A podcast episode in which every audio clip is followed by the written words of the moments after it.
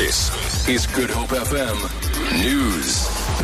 The City of Cape Town's application to review a proposal by roads agency SANRAL to toll parts of the N1 and N2 continues in the Western Cape High Court today. The city argues that decision makers failed to consider the cost and financial viability of the project. Mayoral Committee Member for Transport, Brett Heron. We're arguing that the impact of the proposed tolling project on our residents, particularly the poorest of the, of the city's residents, would be devastating. We're also going to be arguing that the impact on our economy and particularly the manufacturing and the agricultural sectors in our city region economy will be devastating.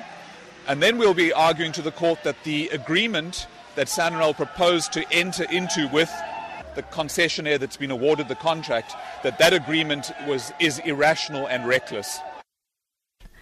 A 27 year old Zimbabwean national accused of murdering a 15 year old Bredasdorp girl is expected to appear in the local magistrate's court today.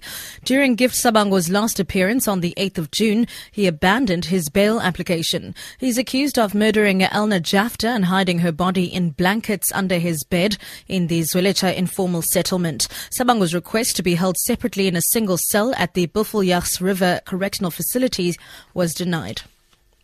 Western Cape Department of Correctional Services says vigilant community members led to the arrest of an escaped convict from the Knysna Correctional Facility. Nick Roy November was serving a sentence for housebreaking and theft. He escaped from the facility earlier this month. He was apprehended on Monday in Wittedrift, which is around 30 kilometers away. Department spokesperson Sipiwe Xako says three officials have been suspended for alleged negligence. An investigation is ongoing to get to the bottom of this matter. We have suspended three officials pending the outcomes of the investigation. This is basically because of suspected negligence, but obviously we don't want to preempt the, the, the investigation. We would love to thank sincerely at this stage all members of the community who have been keeping us abreast regarding the whereabouts of this escaped convict. Springbok coach Heyneke Meyer has included four black players in his starting 15 for Saturday's rugby test against Argentina.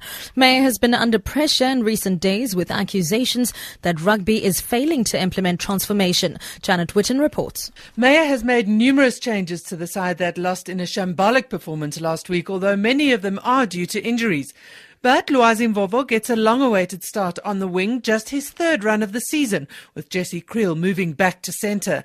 Zane Kirchner comes in at fullback for the injured Willie le Roux, and prop Trevor Nyakane gets a start with the much-maligned Vincent Koch out injured. Also back in the starting lineup are Pat Lambie, Willem Alberts, Marcel van der Merwe and Adriaan Strauss. Victor Matfield will captain the side, which will leave for Buenos Aires later today. I'm Janet Witten in Johannesburg. And for Good Hope FM News, I'm Sibs Matiela.